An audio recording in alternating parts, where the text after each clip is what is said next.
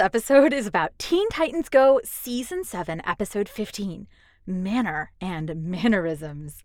In this episode, Bruce Wayne is going to have a Regency ball at his house. During the ball, Bruce Wayne will announce who will be the heir to his mansion. Robin wants to be the heir, so he tells the other Titans not to come to the ball so they won't ruin Robin's chances of becoming the heir to the mansion. Then the other Titans promise not to come to the ball, so Robin goes to the ball, and then the other Titans show up, and there's even a booyah to announce Cyborg's arrival. No, Cyborg. Boo, no! You guys just promised that you wouldn't be here. Anyway, the Titans have fun at the ball, and it's not a total disaster. I mean, the Titans break a statue, push some people around, blow up a building, uh, but it could have been worse.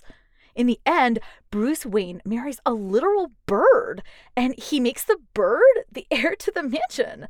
Bruce, do you take this bird to be your wedded wife? I do. Bird, do you take Bruce Wayne to be your wedded husband?